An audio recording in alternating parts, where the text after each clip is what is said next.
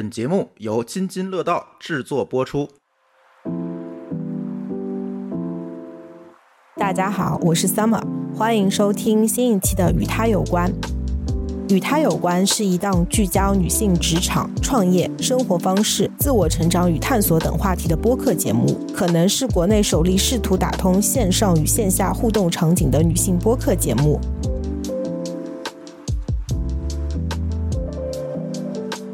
裸辞真的是很美好的阶段，它的美好在于你今天真的能够抛开所有事情的话，去享受你的当下。大家可能看小某书看的太多了，怎么每一个人都是裸辞出来，然后就做自媒体，然后就一下子变成百万粉丝，然后就怎么怎么样？存钱这件事非常重要，为什么？我作为第一点强调，就是因为我觉得它是会对出来后的心态是有很大的保障的。对于大厂的人来讲，贵和老就是他们的原罪。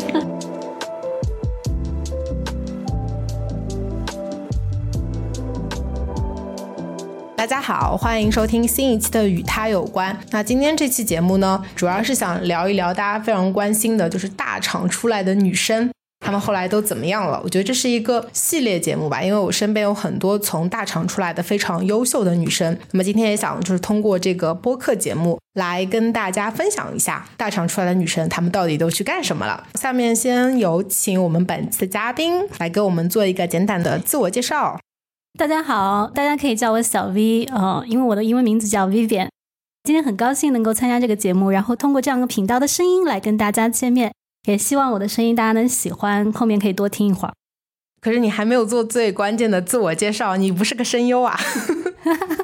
好的，那个我简单对我自己做一下介绍。呃，我其实背景很简单，应该算是说在外企有待过将近九年半的时间，然后是再到了 BAT 的大厂将近五年的时间。然后呃，我是裸辞出来的嘛，这个刚刚主持人也介绍过。裸辞出来之后的话，其实更多的是在一个自我探索的过程当中吧。那现在经过了裸辞后的四年，这个主持人现在目视证明我还是存在的。这就大概是一个简单的一个经历的介绍吧。嗯，你出来已经有四年了，你确定吗？我怎么感觉你你上次告诉我你辞职那个感觉还历历在目，已经有四年了。对对对，其实这个时间我自己也感觉很快，但是我自己一个切身感受来说的话，只要在这个过程当中不是完全躺平的状态，其实四年发生的事情会让你有很大的成长的。啊，那这期节目我也跟大家一样非常期待啊，一会儿也可以来详细的听一下 Vivi 这四年到底发生了一些什么样的事情。大家可能会比较好奇嘛，为什么要从大厂离开啊？因为那个我们小 V 姐所在的那个公司，不透露它的名字吧，但是我觉得也是 BAT 里面一个非常有名的一家公司。那 Summer 刚刚提到是说为什么会从大厂离开？我觉得其实每个人经过不同的人生阶段，都会有不同的思考。可能在大厂经历过的人的话，会有一些共同的共鸣啊，就是在大厂的话，有的时候。你会是有一个光环在笼罩着，但是呢，在你实际的日常工作过程当中，尤其你经历了三年、五年之后，突破了那一个大厂可能一到两年的光鲜期，然后适应的那样的一个挣扎的过程之后，其实平时做的工作的话，也会成为一个让你感觉像一个螺丝钉，或者是一个在学习。成长过程当中出现一个瓶颈期的阶段，那我离开大厂呢？我觉得有主要两个原因，一个呢是因为。在四年多的时间内的话，我觉得做出了一些自己想要做的事情，呃，有一定的存在的价值感。那在这个之后的话，其实也经历了漫长一段时间的话，是觉得自己在成长过程当中的话，有学习吸收到的很多在大厂的经验，尤其是大厂通过这样的一个平台，能够跟社会、跟生态、跟这样的一个中国的快速发展的这样的一个成长期有紧密的亲密接触，哈哈，能够贡献自己力。量的这个阶段，但是当这样的一个阶段过去之后，你会发现，其实在一个呃人生的阶段的话，你需要去看见更多的一些事情。所以那个阶段的话，我出来主要也是希望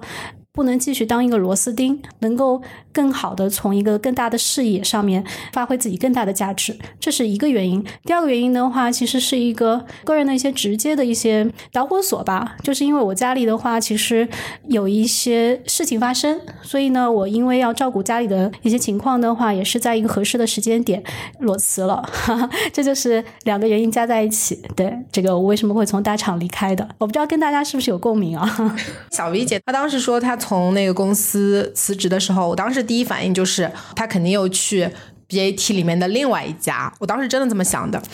所以我今天也是第一次知道，就是这两个原因。那我很好奇，你当时就是有想好吗？就是因为我觉得我们都是挺理性的人嘛，你当时有没有想好你出来之后要干什么？呃，我出来之前其实是做好准备的。那首先第一个的话，就是我觉得从任何一家公司离开，你是需要为这家公司去做好离职前的准备的，这是 职业道德。所以我大概有半年之前的时间有准备要离开的话，其实是会为我自己一个阶段的工作做好合适的交接，包括找好合适的交接人，然后把工作过渡给他，然后也是在一个工作的一个合适的时间点，就是产品上线的一个时间点的话去交接。出去的。那么，另外一方面的话，就是刚刚主持人 Summer 提到的，其实是心理上你有没有准备好？他就是想套我话呢，就是哎，你是不是有提前准备啊？下家对不对？嗯，那说实话，这件事的话，我其实没有准备的，因为我也刚刚跟那个大家也讲过，我另外一个离职的原因是因为我家里确实有发生一些事情，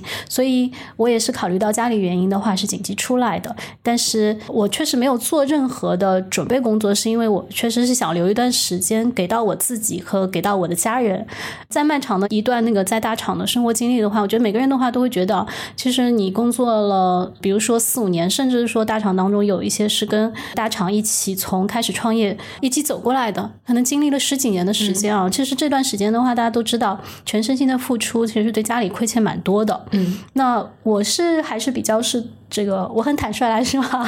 是个没有成家也没有有这个小孩的状态，所以是比较独立的。但是同样也是会比较亏欠父母的。嗯，所以我当时出来的一个想法就是要给更好的给自己一些回报，给家人一些回报，或者说俗称来说的话，就是大家最近一段时间会比较流行说的话，就是当时也给自己找了个理由，就是说，哎，我要有段时间的 gap year。对，所以当时我打算出来的想法就是，出来之后的话，我是希望有一段时间休息。那这段时间的话，除了陪家人之外的话，我更是想是呃有一个非常俗的 理想，跟很多人提出来，就是去周游一下世界。那我确实也是做了这件事情。然后等结束之后的话，再来考虑说，哎，是不是要再开始继续我下一段职业规划。因为我跟小 V 姐认识嘛，她也是一个工作能力很强，然后对待工作是非常认真负责、很拼的一个人嘛。有个问题想问你，就是因为我觉得你前面那个路径嘛，我觉得大家都经历过，呃，想给自己一个 gap year 嘛，但不会真的完完全全 gap year，应该会先去旅行，然后休息一下，然后就会再想一下下一步要干什么嘛。因为像我之前，我也会有辞职之前就会去什么旅个游嘛。你是辞职之前旅个游吗？还是辞职之后旅个游？哦，辞职之后，对对对对对，辞职之后旅个游，比如说去呃什么大理啊，然后去什么普洱啊，都是那种比较小众，但是自然风光非常好的地方。就在那边就是 感觉到人类的渺小，就觉得什么工作就是觉得这什么玩意儿，就是觉得哦这个世界太大了，有这么多美好的东西。然后在那边就觉得自己可牛逼了，觉得自己有无限可能啊。然后但是马上会辞完职，马上又去下一家，所以我我就有点好奇，就是说你当时那个路径是一样的嘛？先。休息一下，然后也去周游世界玩一下，然后接下去你干了些什么呢？嗯，我真的花了一段时间，第一是陪家人处理了一些家里的事情，然后我就真的是踏上旅程，就背包去，因为我自己本身是一个背包客，嗯，我以前其实都是在工作的这个阶段中间可能请个。一个星期、两个星期的假，好像在外企的话，其实假比较多，还比较舒服。是的。但是到了大厂的话，其实假比较少，就可能有一些是工作的机会，顺便出差；有一些的话是要请一些短假。但是陆陆续续每年都会出去，所以这次的话，其实非常不一样的感受就是，你去，嗯，要旅游很重要一个点就是心境。对对对对对对，就不会突然之间给你一个飞书或者钉钉说要干什么，是吧？对对，就不会十二点，然后 叮你一下，开个国际会议，国际认知是吧？对，是的，对。然后更重要的说，除了时间打扰的话，就是我觉得如果是一个长时间工作，比如说有十年以上工作经历的人都会知道，如果你是在一个职业状态的话，你永远手头上都是有工作的，你是没有办法清理掉的。我自己又是属于嗯打引号的工作狂，啊，我觉得你是的，你有的，我觉得我不要不要这么说，我只是想打引号而已。对，可能一方面的话是习惯的话，你会有一个职业素养，在这样会有一个职业的习惯，就是你要负责。如果你手上的话，你是还是在职状态的话，你永远都是有一些事情不是特别紧急。啊，你可以放假，但是呢，这些事情你总想着说，我有时间的话我就去做一下，对你永远没有一个 ending 的时候，嗯，但是。当你真的是裸辞之后，我觉得那个状况特别爽的，就是你不管是在家休息还是出去玩，你完全就是了无牵挂。你的 checklist 的工作单上是可以清零的，calendar 上也是没有会的，是吧？对对对对对对，这是非常爽的。所以那段时间我是就真的是到欧洲和非洲去环球旅游了一下，然后一直到了疫情之前才回来。然后那段时间也比较巧吧，在疫情回来之后的话，我就整整的嗯，这个被迫关了三到四年，直到现在还没有出去过。对，这是这一段经历。那这个为什么会谈到这段经历呢？是因为这确实也对我自己的。职业生涯和我后面的规划，嗯，影响很多。主持人 Summer 一直在问我这四年怎么过来的，我其实也会很奇怪，在没有旅游的情况下，我又这么自由的情况下，我怎么会四年都不出去就这样过来了？但是我最大的一个变化就是这四年，我觉得是有一些意外的收获的，嗯，就是这个也跟我离职有一定的关系，因为离职本身我是觉得是说人的成长是可能趋于一个平缓状。状态的时候，我再出来，我可能会知道我自己想要的下一个阶段是怎么让自己能够看到更大的视野和到一个更高的高度。那所以出来之后的话，旅行其实是一种，我觉得是一种加速剂，或者是一种就像机器猫的那个穿越时空那个隧道。你可以通过生活在不同的时空的人，看到他们的生活状态，其实可以跟自己完全不一样。嗯你完全不用说在中国，中国其实你虽然说每个人的话，这个不同的业态哦，还是有很不一样，但是其实大家生活轨迹或生活对于职业观念的话，是有很大的相似性的。是的，但是你一旦出去的话，你看到英国人是怎么生活的，他们拼命的方式，然后你比如说到了迪拜，我遇到了。在法国过去的一个女生，她就到了迪拜旅游的时候，她就想：哎，我是不是可以在迪拜驻足，就直接去选择我在这里工作？如果好的话，我就可以在这里生活下去。我觉得他们的这种不同的生活理念和选择跟中国很不一样。虽然中国是有自己的一些局限性的，但是我们至少。在现在这个中国，跟五十年前的中国，我们的选择，尤其对女生来说，因为今天有主要的有个关键词还是女生，对，呃，我真的特别感激，就是在中国出生的女生，她其实有更大的一个思想的自由权，然后选择的自由权。所以在这种状态下的话，我觉得出去旅游其实是更大的激发了我对于整个一个人生观的一种不同的看法吧。所以回来之后的话，我原来其实是真的是像主持人 Summer 讲的，就是 哎，我停下来，对，因为我我不担心找不到，我没有太多在这方面的一个焦虑。嗯，呃，我出来的时候，基本上有一些大厂就直接会来找我，对，包括你你待过的一些公司，他们就直接有猎头来找我，但是我一直没有答应。我觉得那个时候我会非常清。我要的是什么？嗯，就是如果我要的是另外一种生活状态的话，我知道我不能顺着这个现在大家感兴趣什么就去走，我应该真的是独立去思考。而这样的一个裸辞的状态，是让你真的是可以独立的去思考你的下半辈子要什么。那这个也跟自己的现在的人生的这个轨迹到了什么阶段有关系。对这个我不暴露自己的年龄了，但是我相信工作十年以上或者更长的女生的话，到了人生阶段的话，都会去问自己一个问题：哎，就是你下半辈子要什么？对我其实能够特别理解小薇姐，因为我也很喜欢去旅行嘛。然后每次出去以后，就感觉像有一个很好的充电跟 refresh 的感觉，因为我会看到有很多人，他们活出了我想活，但是我又不太敢的那种状态。但是呢，我有的时候就是像上次我跟你讲的那个，我回来以后，我就本来也是想说，哇，好羡慕他们，但是后来又有其他的工作砸过来，什么更好的机会，就觉得 那我要不还是去一去吧。所以我很好奇的是，你当时在去旅行嘛？你刚刚说对你的改变很大嘛？你是有遇到什么非常？特殊的一些事有对你有一个激发，或者说还是有了什么艳遇啊什么之类的吗？呃，我在这里要特别提醒一下大家，女生出去旅行千万不要想着艳遇，哎，就是就是很不符合现实的一种状况。但是我自己因为一个女生经常背包客，然后我是属于是自己旅游的，因为我常常去一个国家的话是需要很久的一段时间，然后你要找到伙伴一起走在路上这么长时间是很难一件事情，所以要注意自身的安全。上面的话，艳遇其实是一个非常危险的一个一个出发点。你也不知道对方是安全还是不安全，所以开玩笑了。主持人刚刚提到的，好谨慎呀，你你这样就不太适合 crash，你知道吗？就适合 working。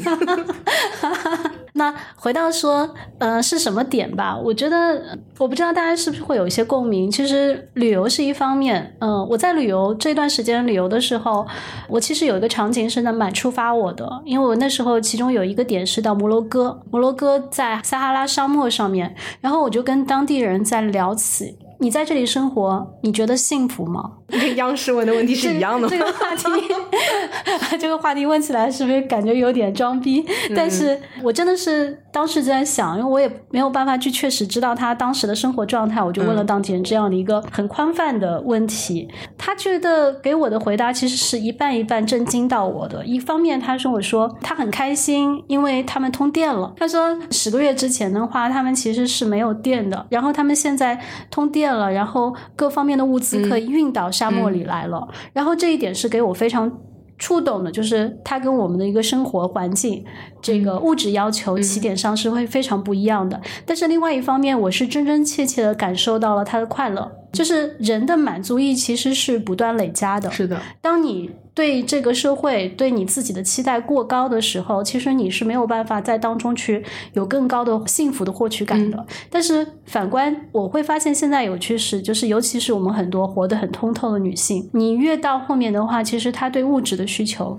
甚至乃至于对外界的精神的需求，都会越来越。没有太多的限制，就是会把这一块给丢掉，而更多的是从自我的修养来去感受这个世界，感受这个自然，感受万物的一个美好。我觉得大家在精神层面上的话，确实跟十年、二十年前女性的整个成长历程还是有很大的变化的。那这样的一个变化的话，是让我去思考一件事情，就是在回到我们的生活过程当中，你会发现很多人的话，其实都是在被物质驱动嘛，在被哎，我今天谁赚了多少？我会不会因为我的钱比别人赚的少，或者是我有没有去大厂而感到焦虑？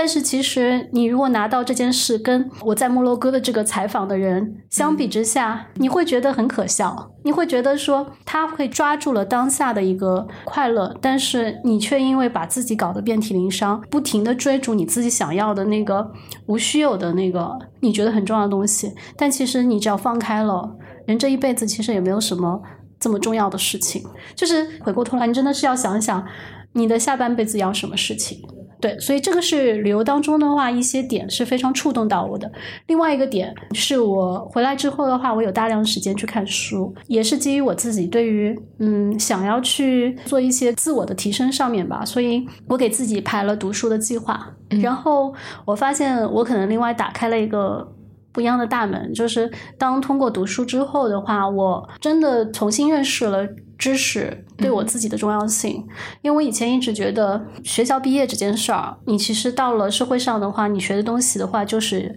知识。我看的很多书，其实都是对我的专业有帮助的，都是对我的工作是有帮助的。然后，但是我可能没有太多的时间和没有太多的闲暇的那种心境去看很多其他方面的书。因为大厂人基本上都会很实用主义，都会看那个跟自己专业有关的工具书嘛。然后你是不是就是说会看一些现在就是我们以前觉得很引号无用的书？是吧？是，就是以前我是从来这种书是看不进的，因为你觉得你手上有那么多事情要对对对，做，我觉得太奢侈了，看这对个。你你你根本没有心境去看得进去。当我开始看书了，而且是你一定要是把你手上的工作 checklist 清空之后，嗯你没有杂念的时候，你去看这些书，你真的会觉得非常有意思，然后你会领悟到很多一些嗯对自己真的是思考下半生价值的点，然嗯后包括很俗套的那个三个问题嘛，你从哪里来，你 到哪里去等等，嗯这些问题的话，其实真的是我觉得看上去是很空的一些话，嗯但是真的到关键时候的话，是会让你真的沉下心来，而且是吃了一个定心丸。嗯你会知道自己真的是朝什么方向去，而不是说随波逐流的，大家是什么就是什么。嗯所以我觉得这个是对我在这四年当中最大的引领，甚至我是觉得它会比旅游更重要，因嗯为它会真的是帮你找到了你自己对于。嗯，人生的一个方向是什么样子？你为了什么要活？可能有不同的人有不同的认识。有些人的话会觉得是说，比如说你有兴趣爱好，嗯你就真的是说你想通了，你要为自己的兴趣爱好活。你可以不用是说在大厂，你可以真的是说凭你自己的兴趣爱好的话，把这一点做通、做大、做强，成为你自己的人生的使命。嗯哦，我觉得有 calling 这件事儿是非常非常棒的一件事儿，就是 我很坦诚来说，我我自己还在找。那也也有些人的话，我觉得真的是说我我想赚钱，嗯，那就拼命的赚钱。对如果我真的想是说我想成为别人都知道我，想争取荣誉，我想成为一个知名的企业家，那也很好。那你去创业，嗯对吧？也可以。或者你真觉得想通了说，你来人生这一遭的话，你就是把这一生体验给过好，你就已经足够了。嗯那就放下所有东西的话，好好去体验这人生。我觉得真的是要想清楚，你最在意的是什么，哪怕是说这个点你是可以五年之后变化的，十年之后变化的，嗯，那也没有关系。当时的当下，你想通了这个点，你就朝你的方向去走。我觉得这点是非常重要，这是我在读书当中体会到的。我可能回来之后的话，读了几百本书吧，然后这个中间的话，凡是我有兴趣的，或者对我有一些启发的点的书，我都非常感激，这是给我最大的收获。小薇姐刚刚讲的那个点，其实我自己很有体会啊，就是包括我觉得我身边很多都是大厂啊，还有外企出来的人，我们都是之前觉得那种读书嘛就很忙，就没有整片的时间去读。但其实就像他刚刚讲的，就是静下心来去读一些所谓看上去没有用的书，可能偏哲学这方面的书，还是有很多的一些思考跟触动的。一些哲学和包括一些历史的书，我觉得对对我影响是蛮大的，因为。在学校的时候，我会觉得啊，因为我是理科生、理工科生，当然是因为我没本事做文科生，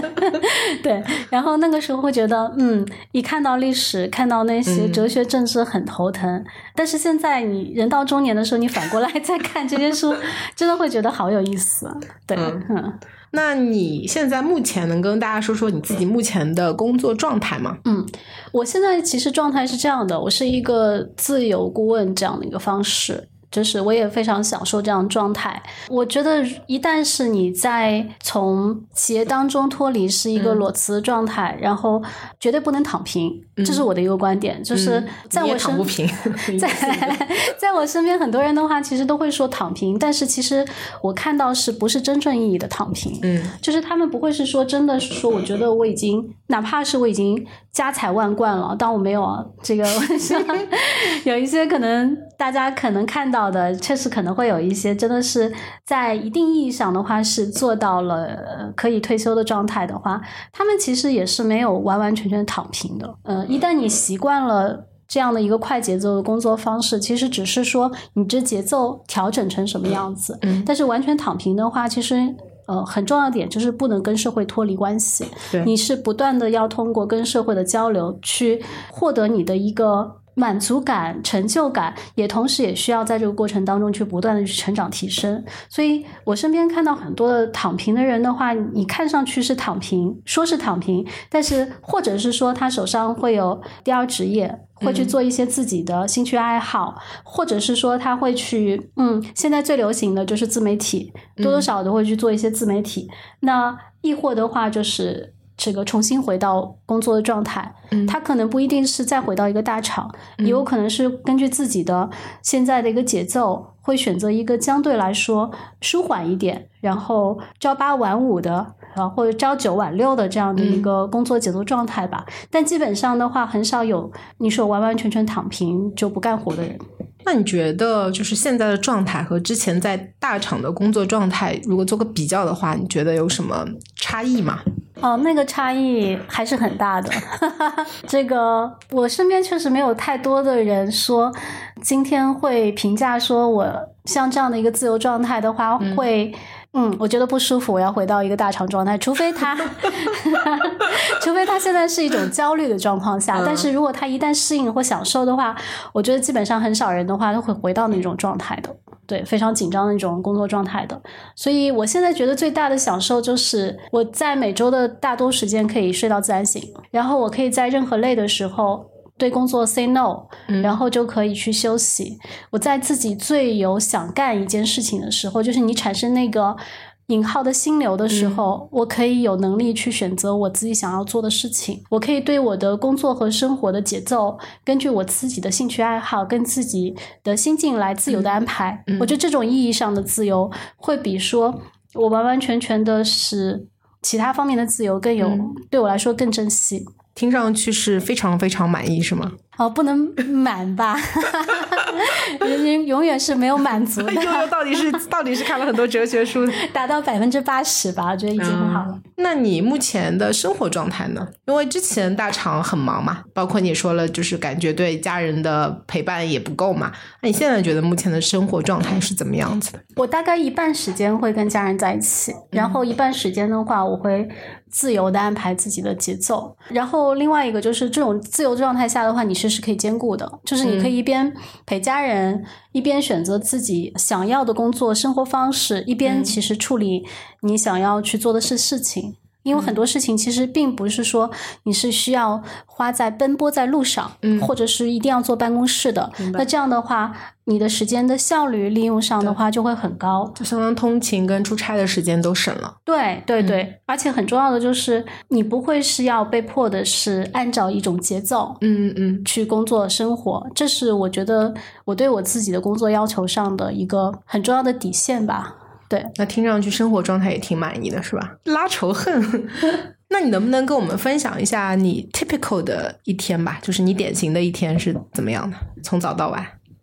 我早上一般来说会在八点左右样子醒和起床，嗯，对，就不会像如果是在工作状态的话，可能会。嗯，时间节奏的话会更加早一点，对。没有吧？他朝我之前，我们都是十十点多去上班，但下班时间很晚。那这样看上去的话，其实你这种意义上的话，其实不一定它是真实的那种时间状态，而是那种状态是你可以自己调节的。比如说，你今天那天的话，状态不是很好。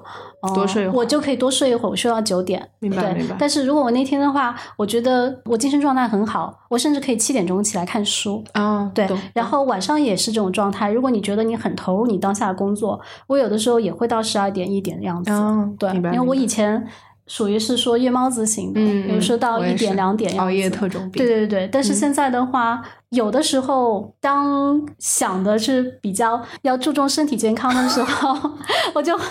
中年人养生是吧？对对对，我就会稍微给自己做一下自理的要求，会早点睡。但是如果是没有这方面要求的话，其实完全是看我更追求的是享受每一刻的当下的心流。就是比如说我看电影看的很开心的话，我就会看；如果我是在写一篇报告的时候。我也会希望能够把这个报告全身心最高效的写完，就是我会更在意我的每一分每一秒花的那个值得是不是值得这个事情上。如果不值得，我可以有自由权不去做它它。但是如果我嗯在。这个工作状态下，我觉得大家可能都有体会。有的时候你特别不想工作，但是你明天一定要交报告。我觉得这种的话是我特别不喜欢的。就是就是就是你不喜欢那个我们之前 deadline 是第一生产力那个是不是？是的，你一定要第二天要做出来，而且尤其是有的时候你会被迫说，我今天就给你马上在下班之前给你布置一个任务，你第二天出来。但是你那天的话，可能嗯大姨妈来了，你觉得很不开心。你这个很真实。哎，那回去继续就刚刚打岔了，你继续说分享一下你点。型的一天不管你是几点起来，我基本上会让自己完全醒过来，然后确实清醒了以后再起床，然后自己安排早饭。我会在早上的话稍微做一些小锻炼。嗯，对对对，就是健健身、跳跳绳什么，让自己可以身体各方面清醒过来，然后吃一顿开心的早饭，然后开始工作。上午我会比较多的时间，可能是处理一些各方面的一些事情吧。嗯然后中午午休，午休可能会嗯，这个吃好饭以后，因为比较多的时间我可能会是在家里，所以我可以选择跟家里一起共进午餐，然后吃好饭的话，我可能会去跳跳操什么之类的。对，稍微 你的午休是睡觉还是跳操？哦，我没有午休的习惯的，确实，是。因为我想大厂我们之前都不午休。对对对，是，就是我没有午休的习惯，但是我累的话会，啊懂会会会马上调整。我基本上是一旦累的时候，不管任何时候，我都会让自己就嗯休息一下五分钟或十分钟的哦话，保持一个 refresh 的状态以后，再进入工作状态，这是我最基本的底线，就是千万不能在累的时候嗯对硬着去硬着头皮去工作。然后到下午的时候，我可能也会根据情况来选择学习或者是工作。嗯，对我可能脑力比较迸发的时候是晚上，所以 有的时候我会我会在比较有创意的东西的话，会留到晚上，不管到几点，或者是看书啊等等。明白对，你那个 MBTI 你测出来是啥呀？你是 E 人还是 I 人啊？你看呢？我觉得是 I。我 I 跟 E 之间的话，其实是比较平衡的，可能比较中间。对，以前有做过 E，然后也有偏向于 I 哦的情况。对，因为我是感觉，如果是一个 E 的人，他嗯会就是哎，E 的人的特征就是他需要跟外界的去嗯接触，然后让自己有更多的一些 refresh，更多的一些那种 energy 嘛。但是 I 的人他就喜欢就是在家看书、听音乐，然后沉浸在自己的世界里产生心流嘛。嗯，所以我刚刚那个听你这个你的典型的一天，我感觉有点像 I 人。我听出来了，就是在我们的 典型异女的 主持人的那个心态上面，哎，这个人好宅啊。我是会觉得说，哎，是不是少了点什么？因为我在想，就是，呃，比如说工作嘛，的确是省了很多通勤的时间或者干嘛。但是你，因为你前面也提到要跟社会保持不要脱节嘛，要跟社会的去做一些接触跟交流，然后他也是可以给你一些灵感，然后也能学习跟提高嘛。所以我刚刚听你那个 typical 的一天，我感觉好像都是你自己在跟自己玩耍。对对对，这个中间的话嗯确实没有提到，是说因为我跟团队或者是客户这边的交流，但是是因为是不定期的。啊，对，所以我是根据实际的需要情况下再去跟他们安排时间的日程，所以我的 typical 一天的话，可能比较多的是。当我所有的节奏都安排好了，嗯对我可能在这一天的话，我可以自由按照我自己的节奏去走。嗯但是如果有需要的话，我可能一整天或者半天，我会出门去见我的朋友，去见我的客户等等。对，嗯，明白。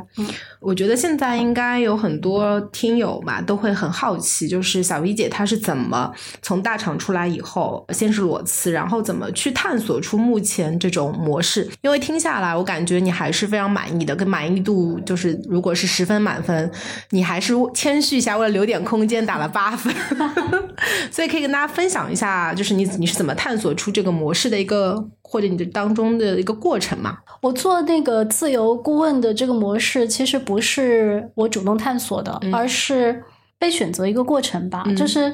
我的旅行回来之后的话，其实我有跟大家提到说，我有考虑说是不是会回大厂工作，嗯甚至也有考虑是因为很多人的话从大厂出来也会考虑创业。嗯对，在这个过程当中，其实嗯，你有很多种选择，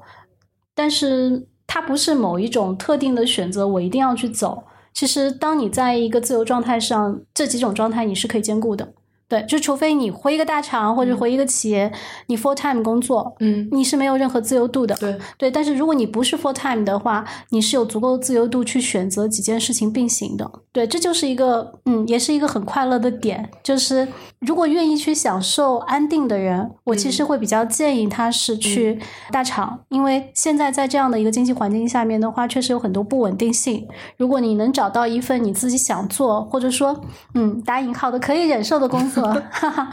这个在你没有积累到足够的资金资本的情况下，我都建议是说会比较合适。现在目前在你的工作履历上还不够丰厚的人，都是比较合适去做稳定工作的。但是，假如你是属于是说不求安定，是你也有一定的资本，可以是说让你度过一段完全空窗期的时候的话，其实你是可以尝试这个状态去探索一下你人生更多的可能性的。我觉得这一点有这样的一个清醒的认识，就是我觉得人生不是求稳的，在人的很多过去几十年的我们的父母的观念当中的话，比如说会建议你做公务员什么，现在有很多年轻人的话，其实也会去，对对对，他们出发点都是考虑是说给你一个生活的保障，但是其实我们现在很多年轻人追求的更多是说我有怎么样去找到更多的可能性，去探索我人生当中更多的一些意想不到的，丰富我的人生的体验和经历的。如果是这样情况下，其实你知道吗？我我是认为是说，在一个大厂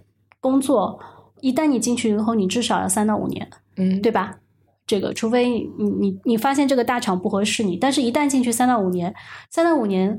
对一个人来探索人生来说的话，它其实是一个很长的时间。就像 Summer 刚刚前面说的话，觉得四年，哎，我们不见面了，好像好长的时间。但是其实我们俩都各自经历了很多不一样的经历，对我们的人生的体验，对我们对于是这个世界的认识都是非常有帮助的。但是，假如我们不是走这条路，我们是选择了一家公司，真的稳定下来四年。其实这个四年，对，你会发现你的感受、你的提升，真的不一定会有很大的变化。这个是不一定，就是有的人的话，他可能是在里面是有飞速的成长。对，但如果是说你本身就是更多的是付出型的，那可能你你真的是说这四年变化不是很大。我觉得就是我们两个人都会觉得这四年就像发生在昨天，一晃而过，说明时间过得快。我觉得至少不是很煎熬，至少我觉得对我来讲，我回忆起来这四年，我觉得发生了很多事情啊，也还挺精彩的。好，下一期留给你来，三位来谈一下这四年发生了什么惊喜的故事。那你刚刚提到的就是你探索的这个模式嘛？嗯，小薇姐她其实有非常丰富的工作经验，然后也会有很多的一些个人积累嘛，所以就是。我听下来，你的这个一开始的这个探索这个模式，可能是别人主动 offer 给你的，就是说你这个多久你是理顺这个事情？比如说第一个 offer 过来了，可能就是一个自由顾问的一个方式嘛，然后你可能后面会去接更多的，然后你你是多久去理顺了这个过程？因为你在这当中肯定也有一个探索嘛，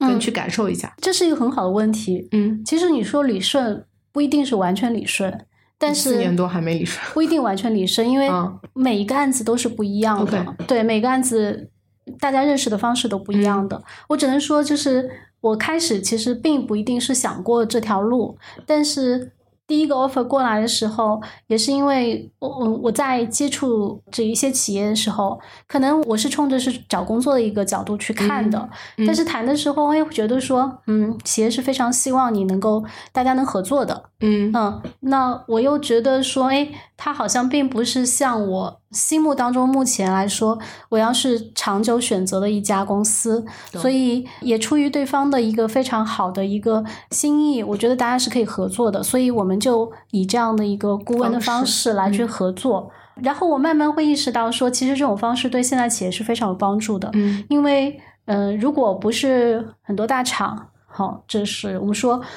中小型企业，或者说现在有一些大型企业。但是并不是说啊，一定是像 BAT 或者是有些现在的光鲜亮丽的背景下面的话，他们要找到意想的就是比较好的合作伙伴，作为他的中高管人才是非常吃力的。这中间包括了资金的，因为现在大厂出来的人的话，他的 salary 都是高的离谱。但是呢，其实对于他的性价比，其实大家是打一个问号的。我并不知道是不是合适我企业的文化。所以在这种情况下的话，很多的企业其实是没有机会是跟大厂出来的很多的优秀的精英人才合作。嗯，那另外一方面的话，就是在精英这边的话，其实选择一家企业，它也是要靠说对这家企业比较长的时间时段的。考验就是合作才能知道，因为他并不是说我今天我看我的面试官，我觉得和善，我就跟他合作。他要去看说这家企业它的运作状况，它的整体的文化，包括它的所有高管团队，嗯，这个是不是能真的是把你进入这家企业，想要去给这家企业带来的价值，能够真的落地，能够找到这个吻合点上，要去做蛮长时间的考核的。所以这个过程当中的话，其实。对一家精英的话，他为什么不愿意草率去选择，而是宁愿选择一个大厂，因为保险，嗯，对不对？再加上 salary 的话是比较好满足的，这就造成了一个很天然的一个 gap，就是大厂之外的一些其他的这么多可以发挥价值的企业，其实是找不到合适的人。那优秀的人的话，也没有办法去很安心的去选择一家，对吧？那我觉得其实这中间就是存在一个机会点，就是这样的一个顾问的方式，也许是说大家走下去的话，它一定会产生一些价值。嗯产生价值的过程当中，如果他觉得说我的个体跟这个企业之间、这个团队之间的话，能产生一个更长久的共鸣的话，嗯那也许大家就可以一起走下去。所以从这个角度来说的话，我觉得独立咨询顾问的话，其实是对这个社会是有价值的。嗯，我是不是在？你说的很对，因为我不知道你有没有听过一句话呀，就是你知不知道贵和老就是原罪啊？对于大厂的人来讲，贵和老就是他们的原罪。对，的确是有这个问题。我觉得咨询顾问可能是一个很好的一个解决方案，嗯也很感谢小 V 姐就跟我们分享了她探索出来的这个模式啊。那就是这个过程当中，你有遇到过一些什么样的困难，或者你有什么遇到过什么一些心理落差吗？这中间困难点来说的话，最大的困难点就是不稳定性。所以我说这点是没有办法克服的。我到现在也没有说能找到一种方式，你一定能保证你的稳定性。呃包，括你的稳定性是指就是说你接完一个 case close，然后再下一个，就是你不能保证像我们在公司里面就是排完的，就是非常确定跟稳定一直有，是吧？是，它会有一个不稳定性，就是在于说，有的时候的话，几个机会都会同时找到你，对，那你可能要有所选择，嗯就或者说你会比较辛苦一点。那有的时候的话，就可能是说你没有这样的一个合作的机会，在一个时间会有空档，你需要去自己安排。嗯，对嗯所以在这个点上的话，其实我觉得更多是人的心态的问题。嗯对，就是你需要去知道说怎么去克服自己在这样的一个不稳定性过程当中可能会产生的焦虑。嗯，对，当这个焦虑的前提还是因为，嗯、你要对自己的生活状态有一个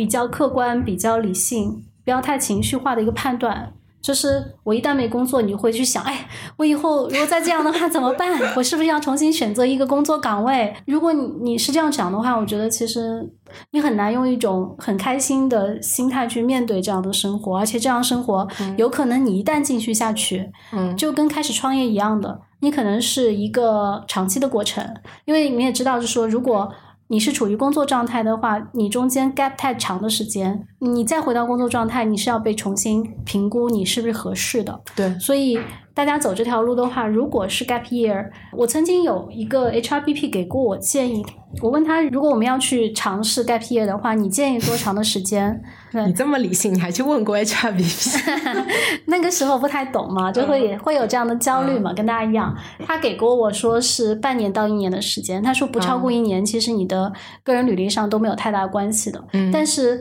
这也就意味着说，如果你是两三年甚至更长的时间的话，你真的要去考虑这个问题，尤其是年纪大的情况下。到中年的时候，你要考虑说，一旦我的 gap year 的时间自由的情况太长了，你可能未来的选择就只有是一直是这样下去。但我我相信未来可能会有变化，因为呃，人的价值我觉得不应该是根据年龄来衡量的，但是可能现实状况下。三十五家的兄弟姐妹的话，都已经开始产生焦虑，这也确实是一定的现实状况。嗯，我觉得这是最大的一个点，遇到的最大的困难就是这中间的一个在你的呃收入上面，在你的合作的机会上面的一些不稳定性。其他的方面的话，我觉得都不是大大问题。就比如说，你在这个过程中，你需要去自己快速的成长，嗯你需要去能够克服各方面专业的问题。这个是需要靠你自己不断的学习，不断去提升自己来去达到的。相比来前面一点来说的话，从大厂出来的人的话，其实他的学习力和学习精神都是、嗯无敌的都是、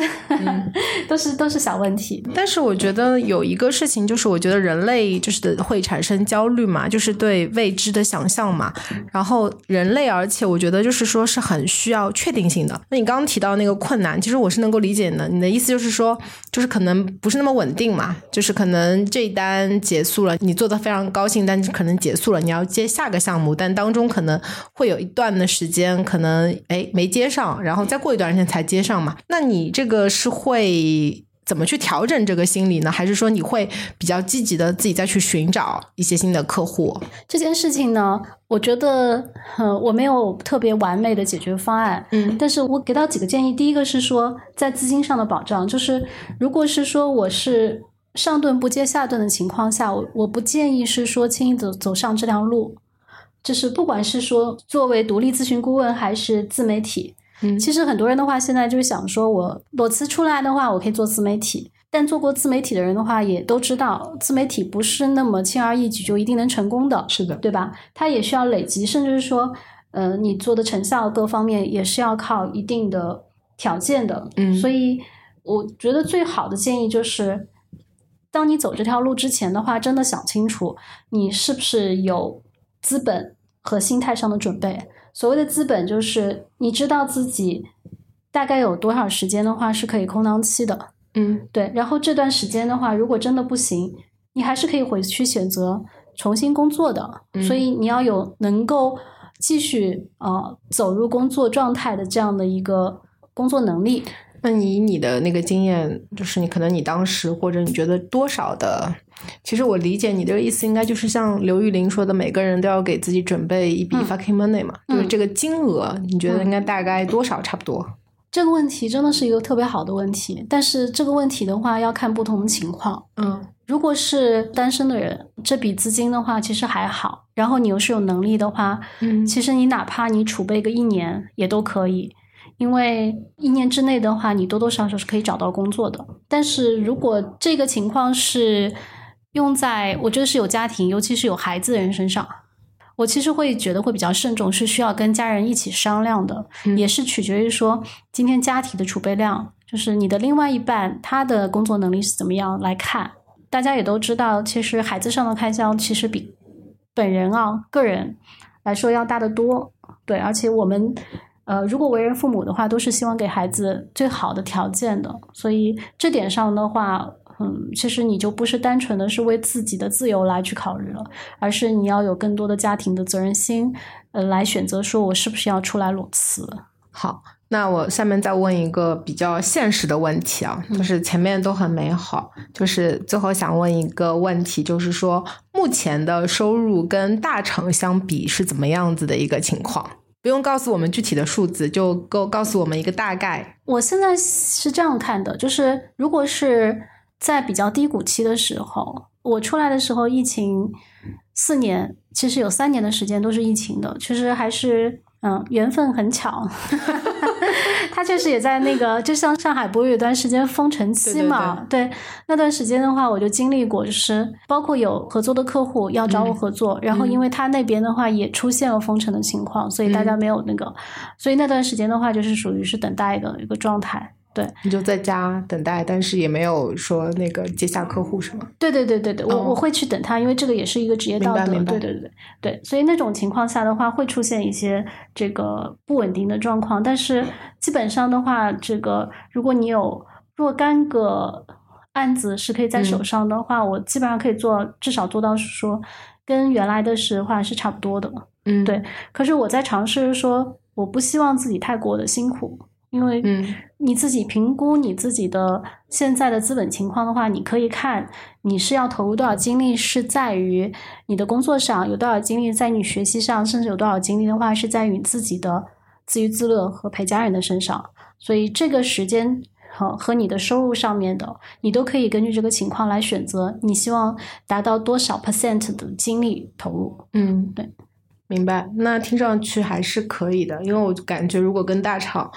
比的收入是差不多的话，那我觉得你比之前的那个生活跟工作状态要好太多对了。，但前提是没有那个其他除了 salary 之外的一些考虑啊。你是说呃那种福利待遇是吧？对对对，福利待遇，还有包括是呃，可能大厂会给到的一些提前的一些股权呐、等这些方面的考虑。对，那个的话，因为是没有底的。对，对对对对对，嗯明白明白。那你身边就是从大厂出来的人，他们都在干些什么呀？你可以说真实情况，因为我看到你笑了。我见到最多的其实还是继续会选择工作。嗯，对，嗯，哪种工作？还是大厂。就还是就是 BAT 里面横跳是吧？对 OK 有这样的，对，嗯这个基本上应该是呃排名最高的。嗯然后除此之外的话，是选择第二档的话，就是会选择一个相对节奏比较轻松的一家公司，嗯但是是他自己本身能能力擅长之内的。嗯，就是说意思可以降点薪，但是工作强度不要那么大的公司。对对，嗯也不一定会降很多薪，其实嗯说实话的，但是他的工作强度一定会好很多。嗯呃，但是可能你要去奉献的是，你不一定会是像大厂有光鲜亮丽的背景，以及包括是说不一定是会是你可能是做的非常有价值的事情。嗯，嗯，你懂意思？懂对懂。对，就是你更多的话是用同样的薪水和相对来说品牌上面的话，这个就弱一点，就对弱这个公司没有那么名，没有那么大名气，但是你的那没有那个工作光环强度没有那么大。就本来说啊，这个是来自 BAT 的小 V 姐，然后后面就是啊，这个来自什么什么公司，就就不知道。但是就是工作强度没有那么大，是的就是在呃可能那个就是从工作的幸福感跟性价比上会更高一，点。是，就是这种是属于是选择是说继续工作，但是嗯比较想追求平衡的这种生活的这种状态的人。然后第三种的话，应该是是比较多的，有很多从 BAT 出来的话，他手上有股权的，他其实可能更多出来选择会是。躺平，但是这个躺平是我、是打引号的躺平，嗯。就是他手上一定会有事情要做，嗯。这要不就选择最多的一种自媒体，要不就是是选择自己的兴趣爱好。比如说，我有的朋友的话，他选择摄影，嗯。用通过摄影的方式来去表现自己的这个天才的一方面，然后除此之外的话，还能有一些收入进来，这些也是比较多的。还有包括民宿啊开民宿啊，会做一些 这个好好多人都会提到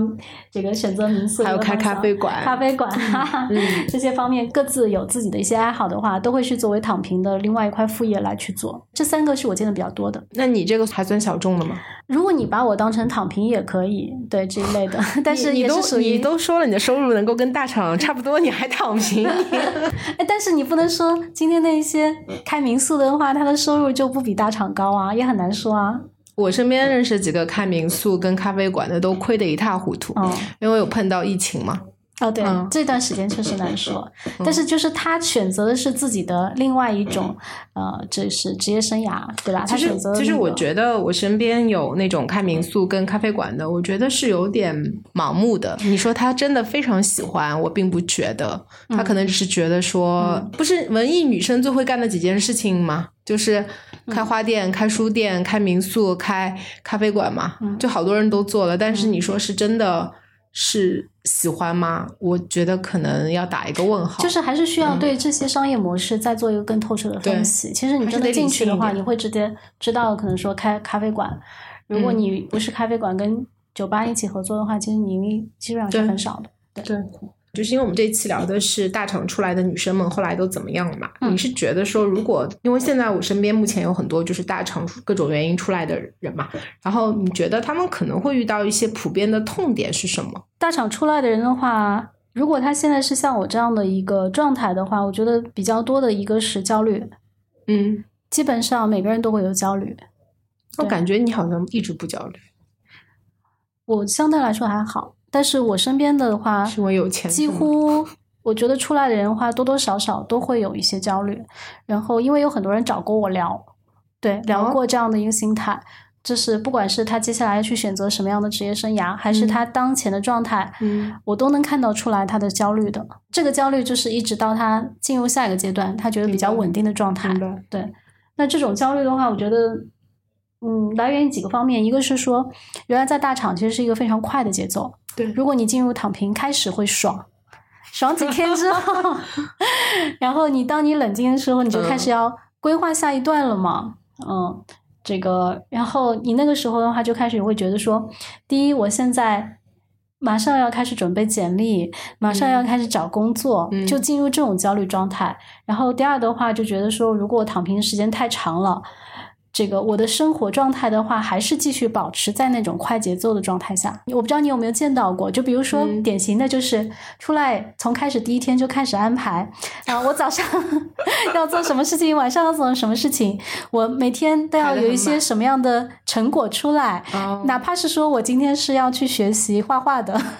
也会排的很，就是跟小孩那个去去去读书班一样的。我今天要去绘画班要参加什么，然后第二天的话是音乐班要要参加什么，就是以这样的状态的话来去进入一种躺平状态。其实我会觉得在心态上的话，不一定是说完全是真的是躺平，就是有点像把自己的 schedule 排的很满，然后每天晚上复复盘，就像 OK 啊一样，看看自己就是列的一些东西有没有做完。是的，是的，是的，是的。然后我给自己一个特定的时间啊，我一定要在半年之内的话完成我的 gap year，然后半年之后的话，我要开始找工作。那这半年的话，我要取得个人的怎么样的一个成绩？哦，这个就是大企业遗留下来的一种习惯。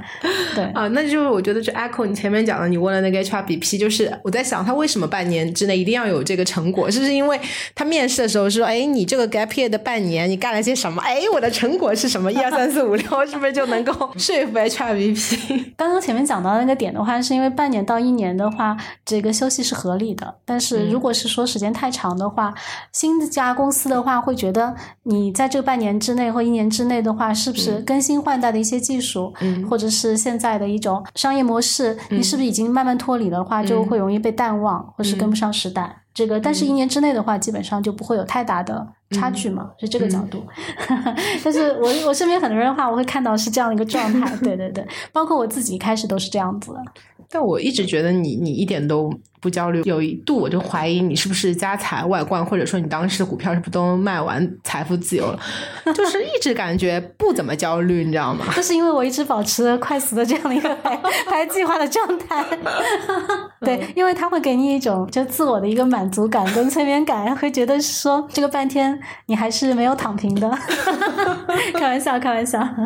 然后除了这个之外的话，就是。嗯，我觉得有些很多的伙伴的话，他是把自己的计划想的会比较完美，就是比如说他要创业，他要做自媒体。其实我想说的是，很多时候的话，理想跟现实还是有很大差距的。就是你要享受那种你没有办法控制的这样的一种状态。如果你能够真的是打引号的随波逐流，你真的是能够做到一个比较好的这种自由的状态。但是如果你是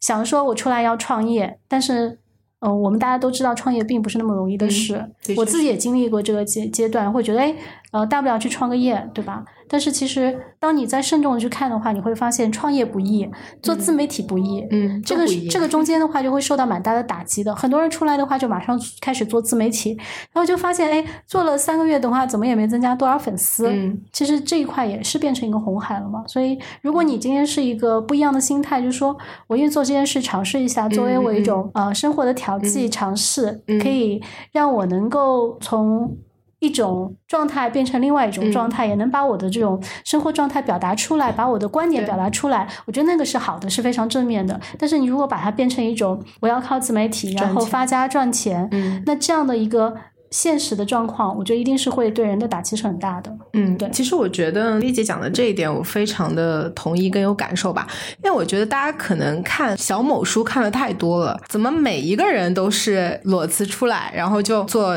自媒体，然后就一下子变成百万粉丝，然后就怎么怎么样？我觉得大家可能就是要想一想，就是大家如果都是第一次出来创业，或者第一次开始做自媒体，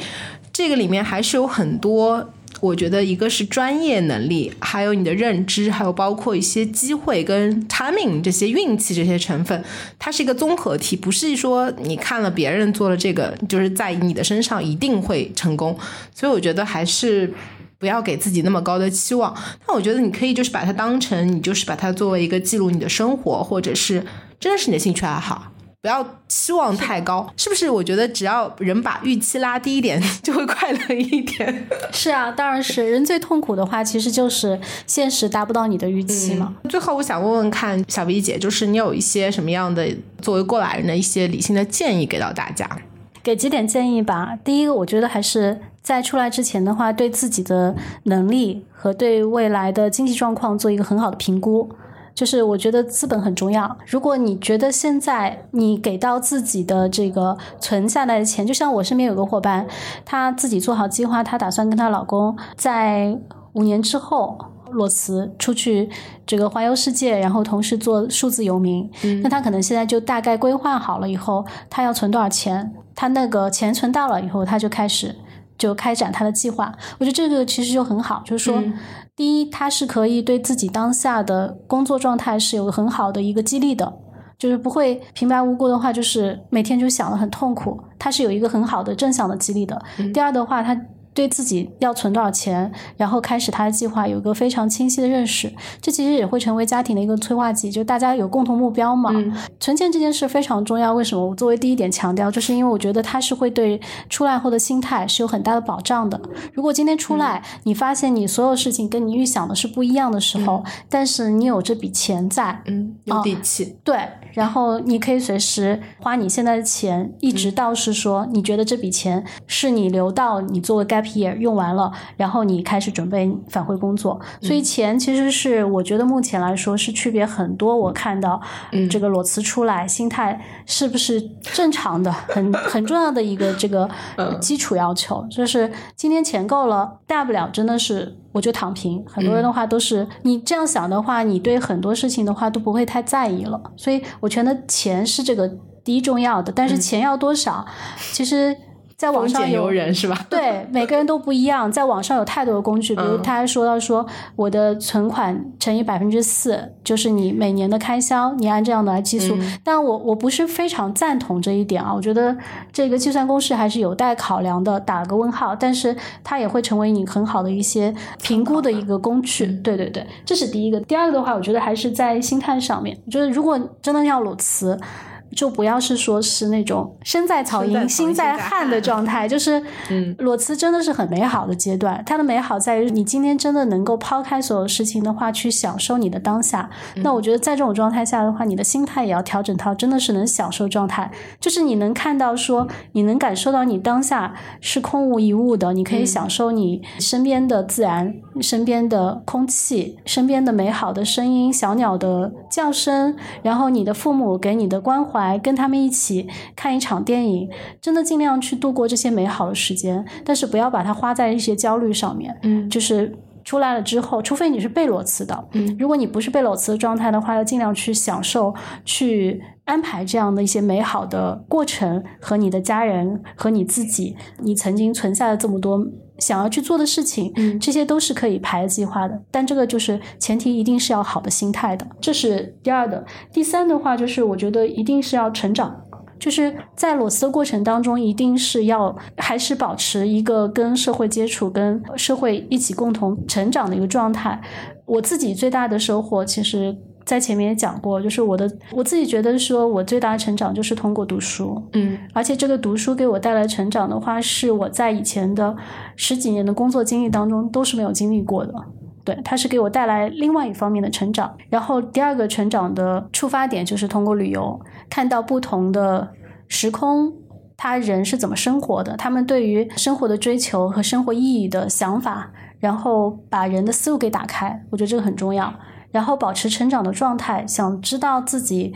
下半年不是下半年 是下这个下半生的话，想要什么样的一种生活状态的话，你要去追求什么？这个是在裸辞当中，我觉得最重要去追求想清楚的，因为你在工作状态的话，你是没有办法去。抛开万物的话，去想清楚这一点，这个是我觉得 gap year 第一个要去解决的事情，理清楚当下想要什么。所以在这个正确的指引下面，你去找到你自己的成长道路，对，就排好相应的计划。然后第四个建议的话，就是一定要做好最坏的打算，就是不要去理想化的去想，我要去创业，我要去怎么样。通过自媒体去发财致富，一定要想到最坏状况。我什么都没有的话，我是不是能够忍受？我是不是能有最好的这样的一个环境，能够帮助我度过这段时间？如果这个事情都准备好了，我觉得其实就可以开始起步去做裸辞了。我觉得我们人生很长嘛，其实我们是可以。停下来休息的，对吧？就是，但是我觉得现在社会风气就是感觉你必须你的就是一根曲线必须是往上的，然后你必须不停的往前奔跑。那我觉得，其实我现在真的是觉得说可以停下来休息，我觉得也没有这么恐怖。我分享一个我自己的一个观点，因为我觉得每个人可能想法不一样。我自己觉得是说，其实一个人来到人世的一遭，你要找到你自己的体验。我倒反而觉得是说。每一段工作经历，其实都是帮助你在成长、帮助你在修行的过程。不管是从专业上帮你去找到一个实践的空间，平台，也是在于心态上面去帮你去修炼。其实反倒是工作是人的成长当中的若干的。就像一辆火车，你可能是登入了不同的车厢，然后帮助你在人生的阶段当中去提升不同的点。那除了工作之外，其实各种各样的经历都是在帮你去提升。如果你看清楚这一点的话，其实人生的整个旅程是可以非常不一样的。它不一定是完全靠工作，它也可以是靠其他方面的。但是前提是说，我们另外一方面也是有。金钱的需求，对吧？就是生存的金钱需求。所以，如果是说从生存的角度，我能金钱需求能够更好的去控制它，不是做无谓的，就是奢侈的消费的话，其实我们能够平衡好这一点，我们的。生活是可以非常丰富多彩的。想问一下，就是关于家庭支持系统，我觉得我们那年代的爸爸妈妈，就是刚刚也提到了嘛，就是最希望考的是考公务员，然后国企、银行这种，他们会觉得有一个体制跟编制。甚至我爸妈有一次跟我讲过，说他们那个时候的退休什么都是那种，就是有人敲锣打鼓啊，就是这个人从一进去到退休都在这个厂里面。我当时听了这个都觉得匪夷所思，然后我爸说：“你都跳过那么多次槽了，就是他不能理理解，你知道吗？” 然后我觉得其实父母的想法应该是差不多的，嗯，因为我觉得你本来是在一个非常光鲜亮丽的一个知名大厂嘛，那可能本来我觉得应该在你的父母眼里应该是一个非常好的一个工作，那你现在就是等于说跳出了这一个就是我们外界评价觉得非常光鲜亮丽、非常好的一条路，可能就是走了一个就不一样的一个。但是我觉得，从我跟你的聊天，包括之前的我们的接触嘛，我觉得是一个就是更能活出自我，就是更适合你满意度更高的一条路嘛。那你是怎么去跟你的爸妈或者是你的家人的支持系统去做沟通？他们有一些什么样的一些想法吗？因为这个我觉得也是个非常现实的问题。跟家人沟通的话是很重要的这个点，我觉得这个点在不同的人身上确实有遇到。我也看到过我一些朋友的话，其实在跟家人这边，家人提过反对的意见，但是我觉得好好沟通都可以。这个首先基本的原则还是在于说，家人一定希望你幸福。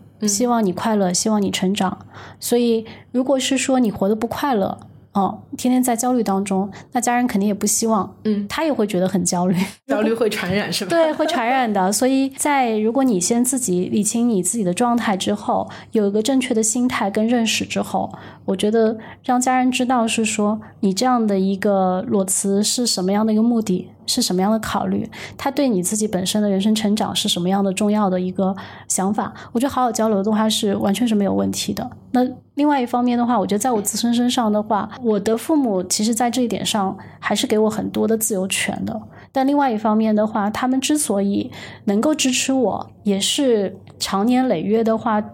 基于对我的一个信任感，知道我能够在这些安排上的话做好最坏的。